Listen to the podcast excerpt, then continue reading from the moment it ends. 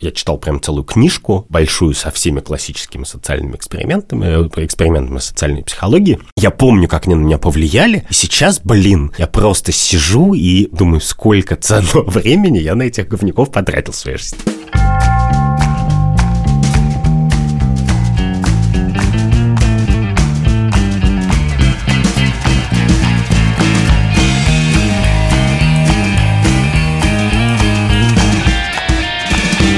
Привет! Это подкаст «Так вышло». Я Катя Крангаус. И я Андрей Бабицкий. Каждую неделю мы что-нибудь обсуждаем. Сегодня мы успели уже не под запись обсудить, как нам надо много спать. Потому что сон – это главное, что отвечает за наше ментальное состояние. И это не зыбкая моральная философия, а жесткая наука нам говорит. Этот эпизод выходит при поддержке сервиса «Ясно», где можно подобрать себе психолога и консультироваться с ним онлайн. «Ясно» работает уже пять лет, и сейчас на платформе работают больше тысячи тщательно отобранных психотерапевтов. Если вы приходите с конкретной проблемой, вам подберут специалиста с подходящим под эту проблему опытом и знаниями. Проводить можно сессию с любого устройства, из любого места. Все консультации в Ясно стоят 2850 рублей. С промокодом «либо-либо» вы получите 20% на первую сессию. Особенно, если после нашего подкаста вам захочется поговорить с терапевтом. Такое, в принципе, я могу себе представить. А в середине этого выпуска мы обсудим этическую дилемму, связанную с терапевтами. А еще я лично не могу не порекомендовать вам новый сезон нашего дружественного соседского подкаста «Голый землекоп», у которого тот же редактор, кстати, что и нашего подкаста Андрей Борзенко, который делает мой друг Илья Колмановский, который совершенно, совершенно прожужжал мне уши слонами. Он не может говорить ни о чем, кроме слонов. Он это делает так, что ты иногда начинаешь жалеть, что ты сам не слон. И за последние недели, что Илюха открыл для себя этих невероятных созданий, я тоже уже не могу избавиться от зависти, смешанной с восхищением к их спокойствию, к их инфразвуковым коммуникациям, к их, кстати, матриархату. И очень-очень-очень-очень-очень вас всех призываю слушать новый сезон «Голого землекопа», слушать про слонов, слушать Илью Колмановского и испытывать толику хотя бы тех чувств, которые испытываю я в этот момент. В этих выпусках Андрей рассказывает мне о том, что я проспала, а именно про книжки, которые он прочитал, а я и, может быть, вы нет. Потому что, когда я не сплю, но все равно не хочу работать, то я читаю книжки. Такая у меня система. У меня есть очень удобное кресло, которое принадлежит вообще моему другу Никите, но живет у нас дома так сложилось. я в нем сижу и читаю книжки. И когда Андрей рассказывает их, то мы узнаем из них что-то новое, можем потом делать вид, что мы их сами прочли и сами узнали это новое, и так незаметно вставлять в разговор. И сегодня я хотел тебе рассказать про книжку, которую я вот только что прочитал. Чувака по имени Рутгер Брэгман, которая называется «Humankind – A Hopeful History». Человечество – обнадеживающая или оптимистичная история. Она тоже не переведена на русский. Да, иногда я рассказываю про книжку, которая не переведена на русский, но у меня есть в этом смысле маленькая амбиция, что, может, кто-нибудь из издателей услышит это и скажет, окей, давайте наконец-то это переведем. Брегман написал эту книжку буквально для того, чтобы доказать, что люди хорошие, а не плохие. И тут можно спросить, а зачем это доказывать? Мы все это знаем. Но на самом деле существует очень влиятельное убеждение, распространенное, что когда мы сытые, выспавшиеся, милые сидим в студии, то мы как бы добренькие, но стоит чуть-чуть, значит, нас поскрести, и в нас проснутся звери, мы начнем мародерствовать, убивать друг друга, паниковать, пихаться локтями, оттаскивать детей от спасательных шлюпок и так далее. И это очень популярный взгляд на мир. И сюжет для большого количества экспериментов и фильмов. И фильмов, да. И в частности он влияет на политические решения. Брэгман описывает, например, ураган Катрина в Новом Орлеане, который просто парализовал город и все затопил. И первый страх, первое волнение властей Нового Орлеана и штата Луизиана состояло в том, что люди начнут мародерствовать мародерствовать. Не в том, что как бы им жить негде, а в том, что вот сейчас мы им построим какое-то временное жилье, они начнут друг друга убивать, насиловать и воровать вещи. И власти вызвали национальную гвардию, и один из первых людей, который погиб, в Новом Орлеане уже после Катрин, уже после того, как вода пришла. Погиб от того, что Национальная гвардия застрелила какого-то чувака, который шел по мосту, потому что они решили, что он мародер. А он, конечно, был просто обычный чувак, который хотел спастись.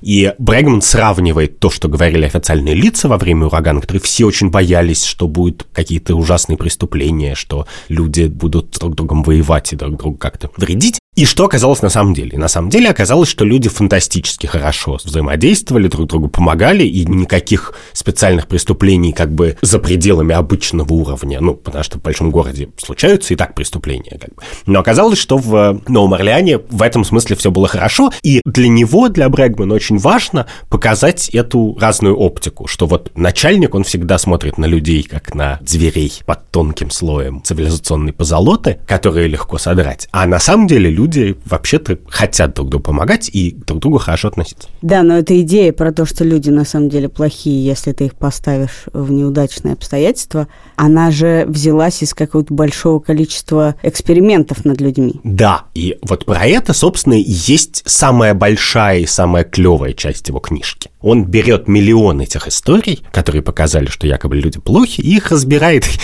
и они, оказывается, все выдуманы. И взял я эту книжку, потому что она начинается со истории про бомбардировки Англии в начале Второй мировой. В сороковом году немцы забомбили полностью Англию, ну не полностью, но скинули какие-то огромные десятки тысяч бомб, разрушили там миллион домов, огромное количество людей осталось без жилья, много людей погибло. И в начале бомбардировок политический деятель и друг Черчилля Фредерик Линдеман заказал исследование того, как влияют бомбардировки на мораль людей на Земле. Как, в смысле, они становятся хуже, начинают друг друга меньше любить и так далее. И это исследование, которое провели в городах в Халли и в Бирмингеме, в городах, которые очень пострадали от бомбежек. Вывод этого исследования, напечатанный на нем буквально, звучал так. У нас нет свидетельств тому, что бомбардировки влияют на общественную мораль все происходит как раньше. Пабы работают и пишут, приходите, у нас, может быть, нет стекол, но зато у нас хорошее настроение. И пиво. Да, и пиво. Люди пьют чай в пять вечера, они друг другу помогают, селят тех, у кого разрушен дом и так далее. Но Линдеман настолько верил в то, что это не может быть так, что он написал докладную записку Черчиллю, что, кажется, люди, у которых разрушен дом, от этого страдают, и это было одной из причин, почему англичане начали бомбить немецкие гражданские объекты. Как бы не из простой мести, хотя это выглядело как месть, а из такого псевдоинтеллектуального представления, что мы сейчас посеем панику и выиграем войну морально, а не только военно. Но это, как показывает Брэгман, был построено на лжи, и, в принципе, все исследования, которые проводили проводились в те времена, показывают, что нет, что в целом люди продолжают быть довольно милыми и мирно настроенными даже в таких обстоятельствах. С тех пор еще это в качестве сноски я прочитал книжку Стивена Пинкера «Просвещение продолжается», и там есть удивительный рассказ про Хиросиму, про то, что происходило в Хиросиме на следующий день после взрыва. И он пишет, что 20% сотрудников местной энергетической компании пришли на работу и стали, значит, чинить электроснабжение. Муниципальные работники пошли расчищать трамвайные пути, и в конце дня уже ехали трамваи. Нам всегда кажется, что люди принимают апокалипсис, а на самом деле первый рефлекс людей, когда они сталкиваются с апокалипсисом, состоит в том, чтобы его не допустить. Он вполне человеческий. И вот это начинается с того, что дай людям панику, и они потеряют человеческий облик. А если дать им не панику, то что им можно дать? Их можно поставить в какие-нибудь обстоятельства, где цивилизации нет, и посмотреть, поржать и сказать, ха-ха-ха, вот тут вы превращаетесь в агрессивных, зверушек. в агрессивных зверушек. И Брэгман рассказывает историю «Повелителя мух», книжки, которую, наверное, многие читали наши слушатели, а в англоязычных странах ее читали просто все, потому что она просто входит в школьную программу. Эту я могу кратко пересказать. Это история про то, как кучка детей попадает на необитаемый остров и как дети начинают выстраивать системы, в том числе очень жестокие, и как они начинают уничтожать друг друга которая как бы основана на каком-то реальном случае. Нет, в том-то и дело. А. Нет, этот сюжет придумал Уильям Голдинг, писатель, который получил Нобелевскую премию, который всемирно знаменит, который был школьным учителем. То есть он ненавидел детей, ты Да, и про него известно, это Брэкман пишет, что он бил своих детей. И он этот сюжет придумал, и это я очень легко визуализирую, эту картину, как он, школьный учитель, приходит и говорит жене, ну вот эти засранцы, вот, вот я напишу книжку, чтобы все поняли, какие они засранцы, как они просто притворяются. И вот он написал эту книжку. И она стала супер популярной, ну и принесла ему славу всемирную. И Брэгман задумался, ну не может же быть, чтобы такая ситуация не случилась на самом деле, чтобы дети на самом деле, подростки, не попали на необитаемый остров. И он стал искать, он долго-долго искал и нашел историю про то, как группа подростков где-то в океане, королевство Тонга, отскочила скуки угнали лодку местного самого неприятного рыбака, потому что им надо было у кого-то угнать лодку, и они выбрали самого неприятного рыбака, сели на нее, но они ничего не умели, ходить по океану не умели. И поэтому, конечно же, налетел шторм, их унесло, они там несколько дней блуждали по волнам, и их высадил на необитаемый остров. И они на нем провели 15 месяцев. Их нашел австралийский капитан, который попал на Тонгу, потому что он хотел договориться с королем Тонги, что ему дадут лицензию на вылов типа лобстеров в Тонге. Но лицензию ему не дали, и он грустный такой, идет с Тонги обратно в Австралию. И вдруг видит на необитаемом острове то ли дым, то ли что-то. Он удивился, но он подошел и видит, там прыгают дети какие-то ну, не дети, а волосатые люди, и, значит, ему машет руками, прыгают в воду. Он их подобрал. И выяснилось, что вот шесть реальных подростков, которые провели 15 месяцев на острове, они добыли огонь, разбили бадминтонную площадку, они создали правила общежития, которые, например, состояли в том, что если два человека поссорились, то они не имеют права, значит, выяснять отношения, они должны сначала разойтись на разные концы острова и два часа провести наедине с собой, чтобы как бы у них эмоции погасли, а потом, значит, встретиться и поговорить, и пожать друг другу То есть они изобрели медиацию. Да просто они изобрели что-то, что выглядит гораздо приличнее, чем британский парламент, честно говоря. И при этом они ели, пили, они начали там добывать себе еду, они развели огонь, и понятно, что это не история «Таинственный остров Жюля Верна», где какой-то гениальный инженер, а это просто подростки. Но они это сделали не потому, что они гении, а потому, что они очень-очень долго сначала его выбивали, а потом сделали расписание, по которому они его поддерживали. И потом, когда этот капитан их забрал и привез в Австралию, капитан их сначала привез домой, дома им очень обрадовались, но рыбак, у которого не сперли лодку, подал на них в суд, и поэтому капитан их выкупил еще, получил лицензию на лобстеров за это, а потом их нанял к себе ловить лобстеров, и они дружат до сих пор. Это случилось в 61 году, это случилось не сильно после написания книжки Голдинга. Для Брэгмана эта история, она как бы старт. Он говорит, чуваки, каждый раз, когда ты слушаешь историю про то, как люди теряют человеческий облик, ты начинаешь в ней разбираться, и, блин, каждый раз оказывается, что все, кто это придумал, они врали просто вам с нам с самого начала. Что у нас есть эксперимент про повелителя мух, и мы знаем, что люди себя так не ведут. По крайней мере, в единственной ситуации, которая хорошо описана.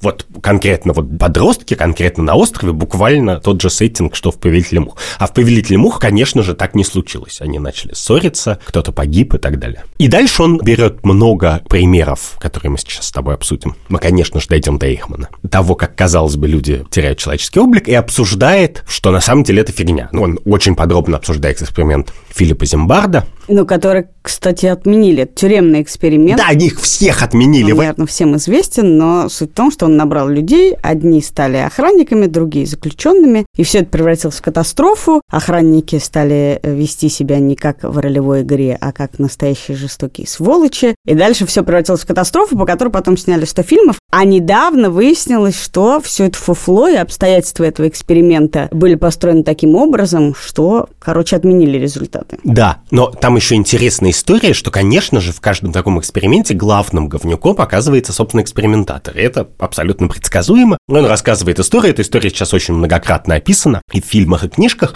про то, что Зимбарда, он сначала набирал людей. Он уже говорил, что надо быть охранниками, тюремщиками и заключенными. И его уже много лет назад критиковали за то, что... Что это не чистый отбор? Ну да, что не любой человек согласится быть тюремщиком. Но, кроме того, у него был аспирант, который, собственно, и придумал этот эксперимент. Аспирант, который просто бухал у себя в общаге и придумал это в качестве развлечения для бухания в общаге. А потом Зимбарда решил сделать из этого научный эксперимент, якобы научный. И этот аспирант был как бы тренером тюремщиков. Эти записи лежат, собственно, в Стэнфорде, их просто много лет никто не брал, до тех пор, пока некоторый французский документалист не решил снять фильм про Зимбарда, восхищаясь им, и не поехал посмотреть на эти записи. И оказалось, что эти записи, они выглядят примерно так, что этот начальник тюремщик, он вызывает к себе тюремщиков и говорит, чувак, ты очень мягко себя ведешь. Так не получится. Разве это похоже на тюрьму? Мы так ничего не покажем. Там, и так далее. Это все абсолютно было выдумано. Единственный участник эксперимента, который это обошло все когда-то телеканалы «История», как один из заключенных, из участников эксперимента, ломится в дверь и устраивает истерику и кричит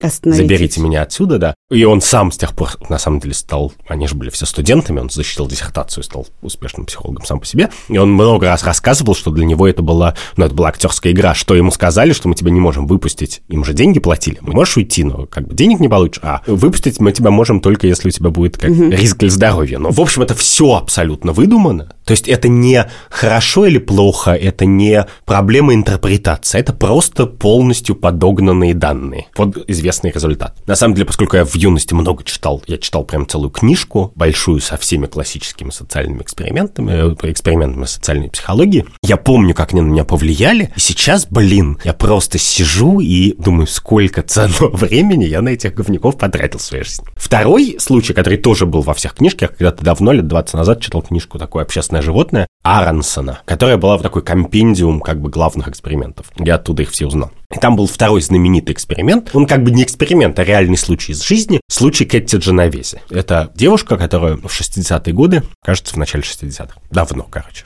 ночью ушла в Квинси домой, и на нее напал какой-то чувак, и ее долго убивал. В смысле, он сначала ее один раз ударил ножом, потом там второй раз напал. Ну, короче, он прям долго ее убивал. И история эта стала событием, стала обсуждаться по всему миру, потому что в какой-то момент, потому что это происходило в Квинсе на довольно лютной улице, много людей это видело. И считалось, по крайней мере, Нью-Йорк Таймс написал тогда, что все проходили мимо? Что да, что никто не позвонил в полицию и так далее, что все наблюдали, как убивают человека, и никто ничего не сделал. Это про эффект толпы? Да, эффект тоже называется bystander effect. Эффект того, что все зеваки, и никто ничего не делает. Чем больше людей наблюдают, тем больше из них считают, что если что-то не так, то кто-то с этим позвонит в полицию. Да, якобы. Потому что дальше Брэгман рассказывает эту историю и говорит, что, во-первых, поскольку это записано, это легко проверить. Первые же люди, которые увидели, как убивают, позвонили в полицию. Просто полиция не сразу приехала приехала. Во-вторых, один ее сосед, который действительно с ней дружил, ее увидел и не позвонил в полицию, он был геем, и в начале 60-х в Квинсе он боялся полиции больше, чем любых убийц на земле. Это отдельная история,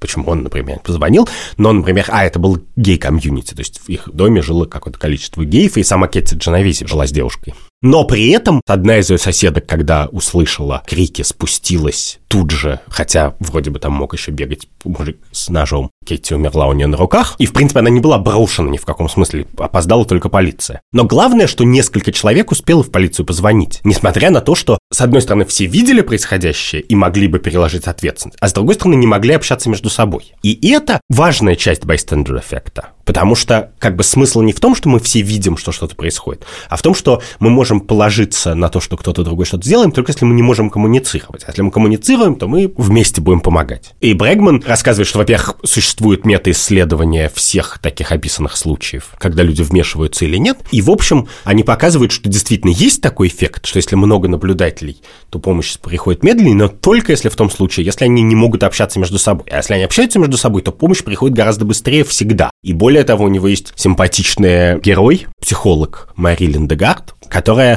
собрала в какой-то момент записи с видеокамер. Она решила, ну ведь везде же висят видеокамеры, и на них они снимают с утра до вечера, как на людей нападают, там, как их бьют и насилуют. Давай посмотрю, что будет. И она набрала какие-то сотни случаев того, как камеры фиксируют какие-то правонарушения. И по ее как бы наблюдениям и по ее базе данных получается, что нет, что на самом деле люди всегда вмешиваются и всегда помогают, гораздо чаще, чем нет. И такого эффекта, как непричастности и отстраненности, отстранения от происходящего на самом деле не наблюдается. Что люди вмешиваются, когда видят несправедливость.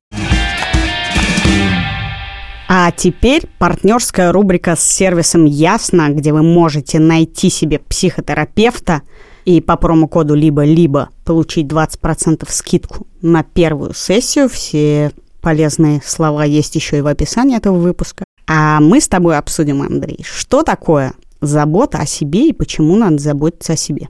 Ну давай начнем с того, что я спрошу тебя, надо ли заботиться о себе и что это значит? Конечно, надо.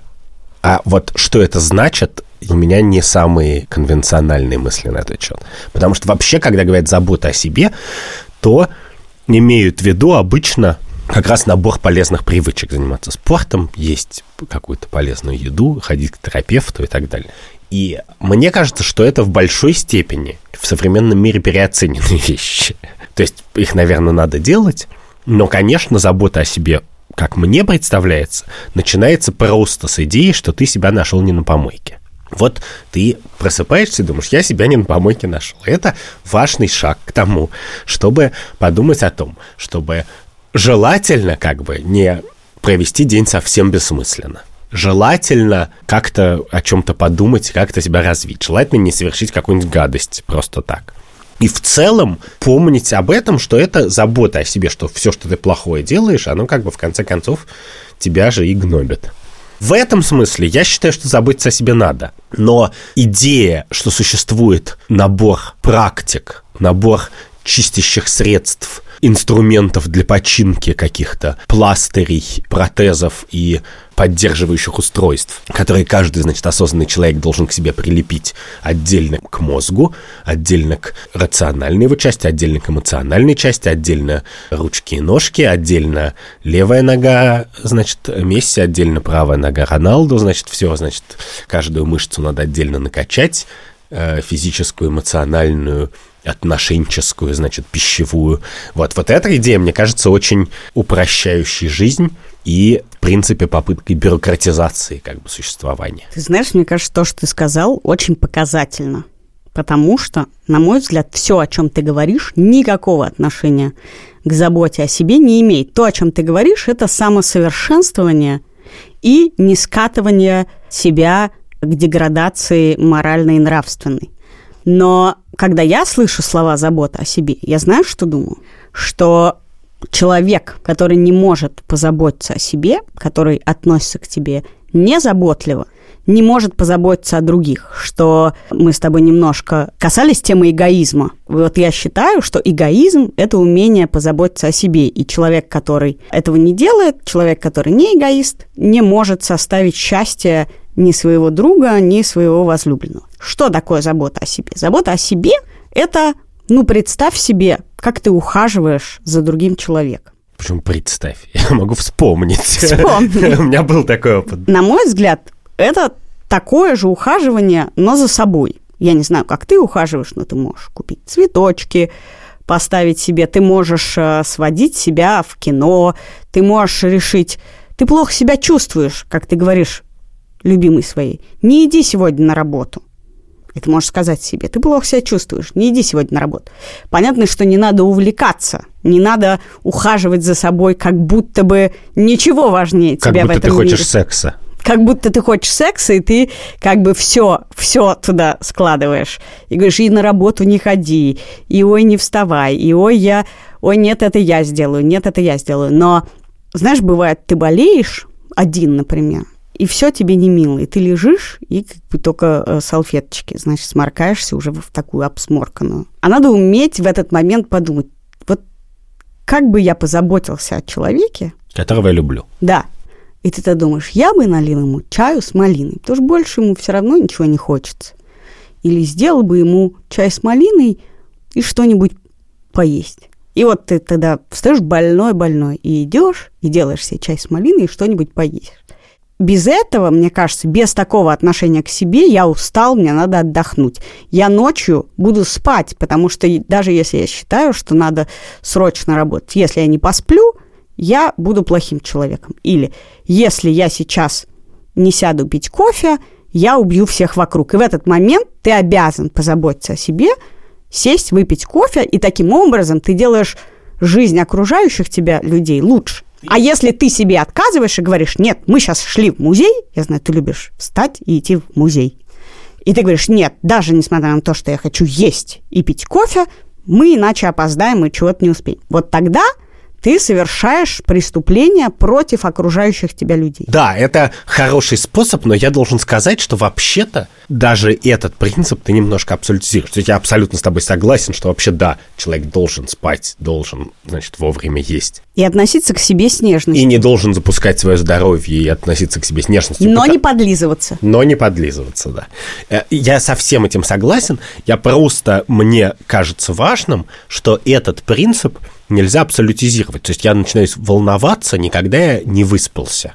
Это смешно, в- как бы, в современном мире. Бывает волнов- иногда дико смешно, когда ты не выспался. Это правда, но смешно волноваться, что не выспался. Надо волноваться, если ты не высыпаешься. Но мне кажется, в твоих словах очень много страха слишком себя избаловать, Да. что превратится в распущенность. Да, Но да. на самом деле, Андрюш, об этом много говорят и еще в разрезе детей. В основном нас окружают недоизбалованные люди, люди, о ко- которых мало баловали. И вообще-то я в своей жизни из тысяч тысяч социальных связей, видела одного избалованного взрослого, но это была скорее действительно распущенность, которую он сам как бы себе позволяет. В остальных случаях, мне кажется, чем избалованнее люди, тем они счастливее делают жизнь вокруг счастливее, потому что они считают, что вот она радость, вот она радость для меня, а значит, я хочу, чтобы и у тебя была такая радость, ведь мы все этого достойны. Ну, в социальном смысле я с тобой согласен. Понимаешь? Пока ты не прочувствуешь какое-то чувство балования, ты не можешь баловать других. Это неправда. Я могу совершенно точно баловать других больше, чем себя. С этим тебе мог бы помочь психотерапевт, но да, это прорастает очень сложно, это большой труд избаловать себя. И тут ты, наверное, ждешь от меня вопроса, а как же Холокост? Да, вся эта идея, что мы сейчас вам покажем, ну, эта идея, которую режиссер Жановский довел до больших высот в Дау, но, в принципе, эта идея очень естественная идея конца 40-х годов, потому что у нас был Холокост, а вот у нас была великая немецкая цивилизация, и как одно превратилось в другое. Наверное, люди плохи по своей природе. Давайте это исследовать. И это была, собственно, исследовательская парадигма социальной психологии. Одна из больших ее парадигм. И один из самых знаменитых, может быть, самый знаменитый эксперимент социальной психологии – это эксперимент Стэнли Мильграмма, который состоял в том, что человек приходил в лабораторию и участвовал в якобы образовательном эксперименте. За стеклом сидел ученик, рядом с ним стоял учитель, и учитель задавал ученику вопросы, а когда ученик отвечал неправильно, то есть испытуемый должен был дернуть его током. Дернуть его током, да. И с каждым следующим неправильным ответом ток надо было подавать все больше и больше напряжения, а ученик, которым на самом деле был актер, должен был изображать все больше и больше муки. И якобы результат миллиграммовского эксперимента стоял в том, что какой-то довольно существенный процент людей способен был выдать напряжение в 450 вольт и фигакнуть человека, ну, в общем, почти смертельным разрядом просто в милом эксперименте, милом университетском американском городке, а не где-то. У этого эксперимента, как были проблемы, тоже давно было известно. И Брэгман цитирует дневники Миллиграмма, который пишет, то ли я открыл что-то удивительное про человеческую природу, то ли мы просто зафакапили немножко эксперимент. не знаю, не знаю, к чему я склоняюсь в таком духе. Но для прессы все эти эксперименты, они были очень медийные, они тут же уходили в прессу. Ну, то есть Зимбардо просто все посылал сразу журналистам, как бы до окончания эксперимента. Более приличные люди ждали конца эксперимента, но в любом случае это была очень медийная штука. Все за этим очень наблюдали. И все сказали, ну вот, поглядите, конечно, вот просто милый человек там из Нью-Хейвена, Коннектикут, приходит, значит, в лабораторию. И жарит вас. И жарит вас, да пожалуйста, да. Потому что он подчиняется авторитету. А дальше оказалось, что, во-первых, конечно же, очень многие не отказываются это делать. Во-вторых, очень многие не верили в то, что они бьют кого-то током. И среди тех, кто верил в то, что они бьют кого-то током, этот процент гораздо был ниже, чем среди тех, кто не верил. Те, кто не верил, какая разница, если ты не веришь, ты можешь и 450 фигакнуть. Кроме того, учитель, ну, то есть вот человек, который, собственно, осуществлял вот это как бы гитлеровское принуждение, который говорил «пытай его, пытай, пытай», у него был набор фраз, которыми он это делал. В диапазоне от «мы не успеем, давайте торопиться» или «мне очень нужно, чтобы мы закончили этот эксперимент вовремя» до прямого приказа. И оказалось, что в случае прямого приказа не соглашался никто. То есть, когда, ну, вот этот актер, учитель говорил, войдите в мое положение, то люди соглашались бить током. А когда человек говорил, ты обязан ударить его током, то никто не согласился, ни один человек. И поэтому Брэгман верно замечает, но это не он придумал, что это не урок подчинения авторитету, а урок конформности и дружелюбия, наоборот. Ну, то есть ты не подчиняешься человеку, который говорит кого-то пытать. А входишь в положение. А входишь в положение и как бы эмпатизируешь ему, да. И Мильграммовский эксперимент, среди прочего, замечателен и считался замечательным, так скажем, и рифмуется с вышедшей незадолго до того книгой Ханарент про Эйхмана в Иерусалиме. Банальность зла про то, что человек винтик, а не агрессор. Да. И, собственно, Мильграм, это известно, он, прочитав эту книжку, придумал свой эксперимент. Не книжку, а ее репортажи из Иерусалима. И тут еще забегая вперед, надо сказать, что Ханна Аренд не оценила эксперимент Мильграмма и сказала, что он наивно путает соблазн и подчинение авторитету. Это две разные вещи. Ну ладно, вернемся к Эйхману. В 50-е годы израильтяне выкрали в Аргентине Эйхмана, который там скрывался, привезли в Иерусалим и судили в 61 году. За то, что он отвечал за всю логистику отправления. Он был топ-менеджер да. Холокоста, да. И Ханна Аренд была корреспондентом на этом суде, писала с него репортажи, которые читал весь мир, а потом написала книжку. Она сама по себе, будучи довольно выдающимся философом, ну, одним из главных философов 20 века. И ее книжка действительно, про ее книжку мы отдельный запишем выпуск, мне кажется, потому что мы ее очень часто поминаем, и мне кажется, она заслуживает того, чтобы ее прочитать внимательнее. Но важная часть действительно состоит в том, что Эйхман говорил, все побежали, я побежал, как бы делал свою работу. И тут есть несколько с этим проблем, и одна из них, главная, состоит в том, что вообще-то Эйхман много чего говорил в жизни, и даже до суда он успел дать большое количество длинных интервью человеку по фамилии, кажется, Сассон, датскому исследователю про свою жизнь, которые на суде не были приняты как свидетельства по некоторым причинам, но которые, тем не менее, существуют, их можно до сих пор прочитать. И, судя по этим разговорам, он не, не винтик машины. В частности, Брэгман цитирует просто Ихмана, который в 45 году говорил, что, я просто процитирую, «У меня нет сожалений, я сойду в могилу, смеясь, потому что я буду знать, что на моей совести 5 миллионов человеческих душ. И для меня это источник невероятного удовлетворения». Это прямая закавычная цитата из Ихмана. То есть Брэгман говорит, что он вторая моя любимая тема «маньяк»? Нет, Брэгман говорит, что он фанатик, что, конечно, скорее так. В общем, про человека, который произнес эту фразу, сложно сказать, что он был просто винтиком в системе. Хотя на суде он ее не говорил. Это существенно, что вся мифология как бы банальности зла на самом деле, банальность зла может существовать, но вот Ихман точно не является ее знаменосцем. Он точно просто сайка, просто больной фанатик как это, больной ублюдок, наверное, надо сказать. Ну, Пытаешься найти лучший перевод? Ну, после Тарантино, мне кажется, да, это надо назвать больной ублюдок. Буквально мне кажется, что это уже звучит как диагноз, больной ублюдок. Вот ты сразу понимаешь, о ком речь, вот, вот о таком чуваке. И это еще одна история о том, как наука и философия доказывают, что человек плох, или что слой цивилизации на нем тонок, а в общем оказывается, что это фигня, что люди гораздо лучше каждый раз, раз за разом. Да, но не кажется ли тебе, что идея того, что человек плох, она появилась после 40-х годов ровно для того, чтобы повысить ответственность властей? Что не рассчитывайте на народ, а соображайте сами. Да. Не создавайте условий, в которых мы рассчитываем на доброту людей или на осознанность их. Тут есть два ответа, что думаю я и что думает Брэгман. И слава богу, в данном случае мы совпадаем, что мы оба анархисты. И он анархист, он такой более левый анархист, а я более правый, но мы оба анархисты. И, конечно, мы оба тебе сказали, что, come on, это правительство Германии устроило Холокост, а не абстрактные немцы. Это конкретные люди в конкретном домике на конкретном озере, значит, договорились, что они устроят Холокост. И эти люди были правительством что в практически в любой жизненной ситуации, когда у тебя есть действительно большое зло, масштабное, это делает правительство. Мы не говорим про войны. А войны – это очень важная часть Брагмановского рассказа, потому что у него есть фантастический кусочек, который очень оптимистичный, про солдат, которые не стреляют. Но это как бы такая красивая, значит, метафора, что вот солдат, который отказался стрелять. Но на самом деле, насколько мы знаем, не стреляет большая часть солдат. Американский полковник, фамилия Маршал, кажется, во время какой-то битвы на одном из Тихоокеанских островов, которая была проиграна. Он в качестве военного психолога должен был разобраться, почему она была проиграна и почему японцы, которых было меньше, и они должны были быть отбиты легко, чуть не пленили большую американскую армию. И он поговорил с кучей, с кучей солдат и выяснил, что причина, по которой эта битва чуть не была проиграна, стоит в том, что большая часть солдат просто не стреляла, ни разу не выстрелила свое ружье. И он стал изучать этот вопрос и породил традицию. На эту тему есть некоторый спор в, среди военных историков, кто-то больше за, кто-то кто против, но все, в общем, согласны с тем, что существует огромная часть солдат, которые просто никогда не стреляют из ружья. В знаменитая есть такая Геттисбергская битва во время гражданской войны в США в 60, наверное, третьем году, в 863. Я иногда могу немножко напутать с датой, я сразу это лучше здесь скажу.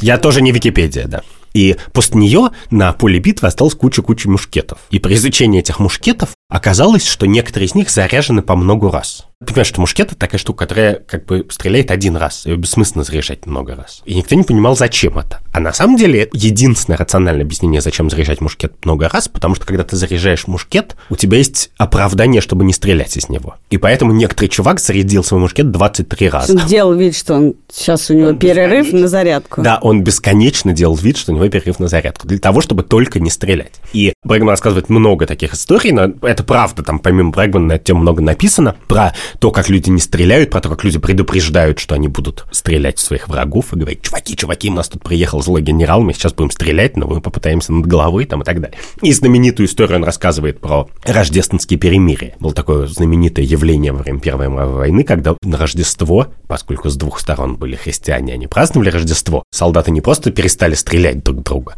а они просто там обнимались, вместе пели песни, дружили, и это было явление не локальное в каком-то одном месте, а много-много-много где по линии фронта. В целом, солдаты, дай им только возможность, тоже друг друга не стреляют. Хотя уж там это миллиграммовское подчинение существует «Будь здоров», потому что это не история, когда тебе какой-то человек в гражданке говорит «стреляй», а это история, когда ты, если ты не стреляешь, то ты идешь под трибунал, ну, строго говоря. Это не подчинение приказу. И таких историй много, каких-то очень у Брэгмана в принципе, во всех таких книжках, которые как бы про человеческую природу, они хороши тем, что они просто поднимают настроение. Есть симпатичная история про... Была террористическая левая организация ФАРК в Колумбии, которая много-много-много лет воевала с правительством Колумбии, и десятки тысяч людей погибли за это время. И вот недавно она расформировалась, и какие-то участники этих переговоров получили Нобелевскую премию мира, потому что это был действительно самый затяжной за многие годы военный конфликт в Латинской Америке. И Бергман рассказывает историю маркетологов, которые когда-то по заказу колумбийских военных начали думать над тем, как разоружить ФАРК, а что это такое? Это такая террористическая организация в джунглях. Люди там уходят из дома в зеленку, берут автоматы, начинают стрелять. И они придумали какие-то истории маркетинговые, типа рождественскую елочку опускали в джунгли, находили этих людей, которые ушли в ФАРК, брали фотографии их мам и вешали на деревья и писали там «Мама тебя ждет, приходи домой». И существенный отток, самый главный отток террористов из ФАРК произошел благодаря маркетингу. Таким маркетинговым компаниям. Не только, конечно, много чего, уровень жизни рос, то есть 50. В смысле, понятно, что только маркетинг, наверное, эту проблему нельзя было решить, но мы просто знаем, что эти компании работали, что какое-то существенное количество людей после этого выходит из леса, там, со слезами на глазах и говорит «Здравствуй, мама». И у него очень много каких-то таких оптимистичных историй, но самая оптимистичная история меня поразила, потому что, как ты знаешь, и, наверное, уже многие наши слушатели знают, у меня есть брат-близнец, и я у меня есть идентичность близнеца. И Брэгман рассказывает историю двух братьев-близнецов из Южной Африки, из которых один Констан Фильюн. Про него есть статья в Википедии даже в русской. Он герой белой части Южноафриканской республики. Боевой генерал, весь в орденах, и к тому моменту, как закончился апартеид и были назначены первые выборы, он был таким абсолютной иконой белого движения. И когда были назначены первые свободные выборы, в которых могли участвовать черные жители Южной Африки, то радикальные африканеры, которые не хотели этого допустить, хотели просто устроить вооруженное восстание и начать стрельбу, и позвали его возглавить свое восстание. А у него был брат-близнец, который когда-то давно, в начале 50-х, но они довольно пожилые уже были к 90-м годам, уехал в Америку поучиться, приехал оттуда, посмотрел другими глазами на происходящее, стал епископом и был главным противником апартеида в белой части страны и подвергался каким-то не очень существенным, но все-таки репрессиям и презрению со стороны белых элит и общался с Манделой, потому что он был против апартеида. И вот перед этими первыми свободными выборами, значит, в Южноафриканской республике, когда все было на пороге гражданской войны, и все ждали, что сейчас начнется опять снова стрельба, этот брат, он сказал, что единственное, что я могу сделать, ну, поскольку я типа брат, то я, значит, пойду и устрою встречу Манделы с этим своим братом, который против Манделы. И он устроил им встречу, и они, значит, выпили чаю, поговорили, и тот не стал устраивать революцию, а пошел на выборы и так далее. Вот эта глава у Брэкмана называется типа «Подставь другую щеку». Что брат не пойдет против брата? Да, да, что в принципе люди гораздо лучше умеют договариваться. Ну, собственно, пафос состоит в том, что если бы он пришел на встречу не к Манделе, а к кому-нибудь еще, то, может, он ушел бы злой оттуда. Но Мандела просто был уже добренький к тому времени. А Мандела же сам по себе это пример человека, который начинал как боевик, но это известно, что Мандела был как бы изначально в боевом крыле сопротивления. Его жена многолетняя была прямо как бы настоящий боевик. вот, прямо еще круче, чем он. И просто он, пока сидел в тюрьме, стал тем, кем он стал. Но, в принципе, и это отдельная интересная история, что непротивление и ненасильственные методы действуют гораздо лучше, и это даже как бы большая часть политической науки. Но политическая наука мало кого убеждает, а такие истории убеждают. А скажи мне, в этой книжке приводятся какие-то исследования, эксперименты, которые проводили с целью узнать, насколько хороши люди? Не насколько они плохи, а насколько они совершают какие-то прекрасные действия. Помнишь, когда был потоп в Крымске, да, и был какое-то очень важное явление, когда Митя Олешковский собрал тонну гумпомощи, тонну людей, которые поехали... Ее отвозить. Да, и тогда заговорили о том, что у нас все-таки очень мощное горизонтальное значит, движение, про то, что люди на самом деле в России очень нацелены на то, чтобы помогать друг другу и так далее. Почему тебе кажется, и было ли там, что так важно доказать, что человек плох, а не заниматься тем, чтобы доказать и убеждать людей в том, что они на самом деле гораздо лучше, чем они думают. Нет, ну подожди, что на эту тему скажет тебе Брэгман, я тоже могу сказать. От себя я тоже отвечу. Ну вы согласны уже, я поняла. Нет, мы в чем-то расходимся, но важно, конечно же, эта вера в то, что люди хороши, она, у нее есть последствия, в частности, политические. Ну, если ты веришь, что люди хороши, ты, например, веришь в демократию гораздо сильнее, чем это принято, даже в демократических странах. В смысле ответственности, что ты перекладываешь на людей, раз уж они так хороши, много ответственности? Если люди хороши, можно все доверить. Можно доверить распоряжаться бюджетом, выбирать людей, решать, что правильно, а что неправильно. Им не нужна цензура Фейсбука, им не нужна цензура Роскомнадзора. Строго говоря, им не нужна репрезентация. Ну, в смысле, что такое репрезентативный парламент? Это парламент, который сделан таким образом, что управляется как бы народ, но поскольку людишек мы боимся, то пусть люди выберут проверенных чуваков, которых, на которых сидят костюмы, и которые могут, значит, сидеть в парламенте. Это называется представительная демократия. Но, в принципе, конечно же, если ты веришь в то, что люди хороши, то тебе не нужна представительная демократия. Ты можешь вводить прямую демократию, ты можешь решать вопросы на референдумах, ты можешь сокращать полицию, ты можешь реформировать тюрьмы. Про это Брэгман тоже пишет. Я просто не хочу про это рассказывать, потому что он пишет про это полглавы, а когда-нибудь мы обсудим какую-нибудь книжку про это целую. Но, конечно же, идея, если ты веришь, что люди хороши, то очень многие вещи, которые вот сейчас есть на Земле, тебе не подходят. А если ты думаешь, что они плохи, то ты начинаешь больше поддерживать авторитарные методы. Не в широком смысле диктатуру, а просто любые авторитарные методы. Это в целом два разных способа глядеть на мир. Про исследование того, насколько люди хороши, ну, они есть, и они, в частности, проводились вот в ответ на вот эти эксперименты. Но просто реконструкции зимбардовского эксперимента, например, вот BBC когда-то хотел снять фильм про зимбардовский эксперимент, но просто как реалити-шоу, то есть не документалку про него, а набрать людей, поставить их в такие условия и посмотреть, что будет. Ну и, конечно же, когда они их набрали в Англии и стали снимать кино, то, конечно же, как бы через три часа, значит, заключенные пришли к охранникам, сказали, у меня сигареты закончились, дай покурить, и они там сидели и резались в карты в одной, значит, коморке, потом полночи. Ну, потому что на самом деле возьми любой такой эксперимент и перепроведи, и люди просто себя хорошо ведут. Ну, я уже не говорю о том, что есть эта отдельная история, что уже после того, как вышла Брэгмановская книжка, я читал в Nature большое исследование уроненных кошельков. Как люди в разных городах разных стран раскидали кучу-кучу кошельков, ну, в которых лежала сколько, какая-то сумма, там, поменьше, побольше, 20 долларов, 50 долларов. И посчитали, сколько из них вернулись? Да, и там был способ их вернуть каждый раз в этом кошельке, да. И оказалось, что огромная часть кошельков возвращается что, казалось бы, ну, и причем это не такая сумма, что ты ее не вернешь и думаешь, человек умрет с голода. Ну, скорее всего, нет. Ну, там, 40 долларов. Нет, кстати, мне кажется, что в этом эксперименте очень важно, если там документ. Я если найду кошелек с тысячи рублей, ну да, если там, наверное, есть визитка, я позвоню, но, конечно, принципиально всегда, если есть документ, да, да, ты если сразу права, сочувствуешь, ты хочешь вернуть, да, сочувствуешь да, да. геморрою. Да, но в целом такие эксперименты тоже есть, в смысле, про это я надеюсь, когда-нибудь я прочитаю отдельную книжку. И тут я пропустил, как всегда, это всегда, когда делаю пересказываю книжки, я пропускаю большие куски.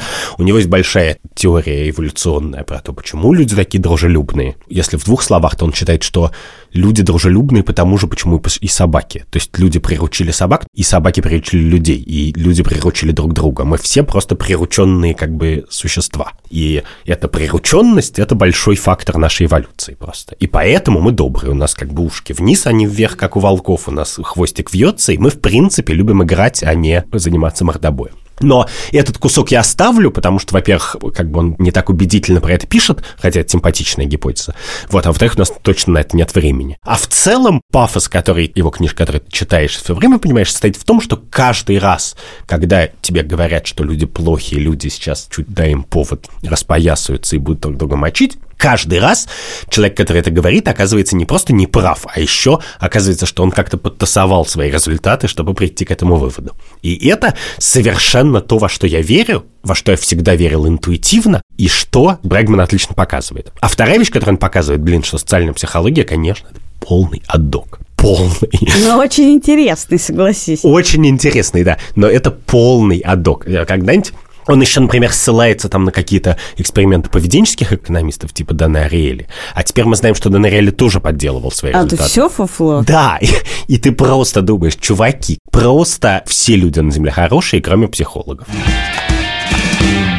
Ты очень много рассказал и очень много процитировал каких-то текстов. Мы все это запишем и выложим отдельно в нашем телеграм-канале. Мне кажется, что очень много можно провести вечеров, рассказывая о том, о чем ты рассказал, и при всяком случае не только теперь поменять Холокост, но и социальную психологию. Вот что я хочу сказать, чтобы закончить этот разговор. Что, знаешь, есть такой идиотский жанр, как бы Рождество или Новый год когда тебе показывают сначала утро 24 числа, когда все злые, нервные, опаздывают, ненавидят друг друга и так далее. А потом как бы к полуночи все становятся ангелочками, да? Ну, ты да. знаешь, это совершенно повторяющийся да, троп. обнимаются. В любом сериале всегда есть рождественская серия, которая построена... Ты просто описываешь один дома. Да, один дом нет. Ну, просто на эту тему каждый пятый фильм, который я смотрел в жизни, он про это. И я хочу тебе сказать, что на, на, на самом деле как бы рождественских историй гораздо больше, и они происходят не, блин, 24 4 числа. И вообще-то, блин, надо взять, выдохнуть. И мы же любим эти истории. Блин, мы же плачем каждый раз, когда смотрим, как Юг Грант бегает, значит, звонит в эти двери. Да. И, чуваки, во-первых, если вы любите рождественские истории, почитайте Брэгмана. Может, его еще и переведут, и его можно будет даже по-русски читать. Но в любом случае,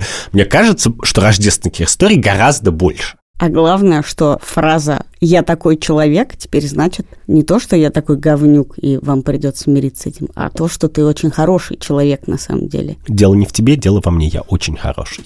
Это был подкаст «Так вышло» студии «Либо-либо». Я Катя Крангаус. И я Андрей Бабицкий. Подписывайтесь на наш Patreon, оставляйте нам всюду комментарии, подписывайтесь на наш телеграм-канал «Так вышло». А текстовые версии нашего подкаста вы можете найти в нашем сообществе на Яндекс.Кью. Ссылка будет в описании подкаста. Этот выпуск мы сделали с кучей хороших людей. Редактором Андреем Борисенко. Продюсером Кириллом Сычевым. Звукорежиссером Эльдаром Фатаховым. Пока. Пока.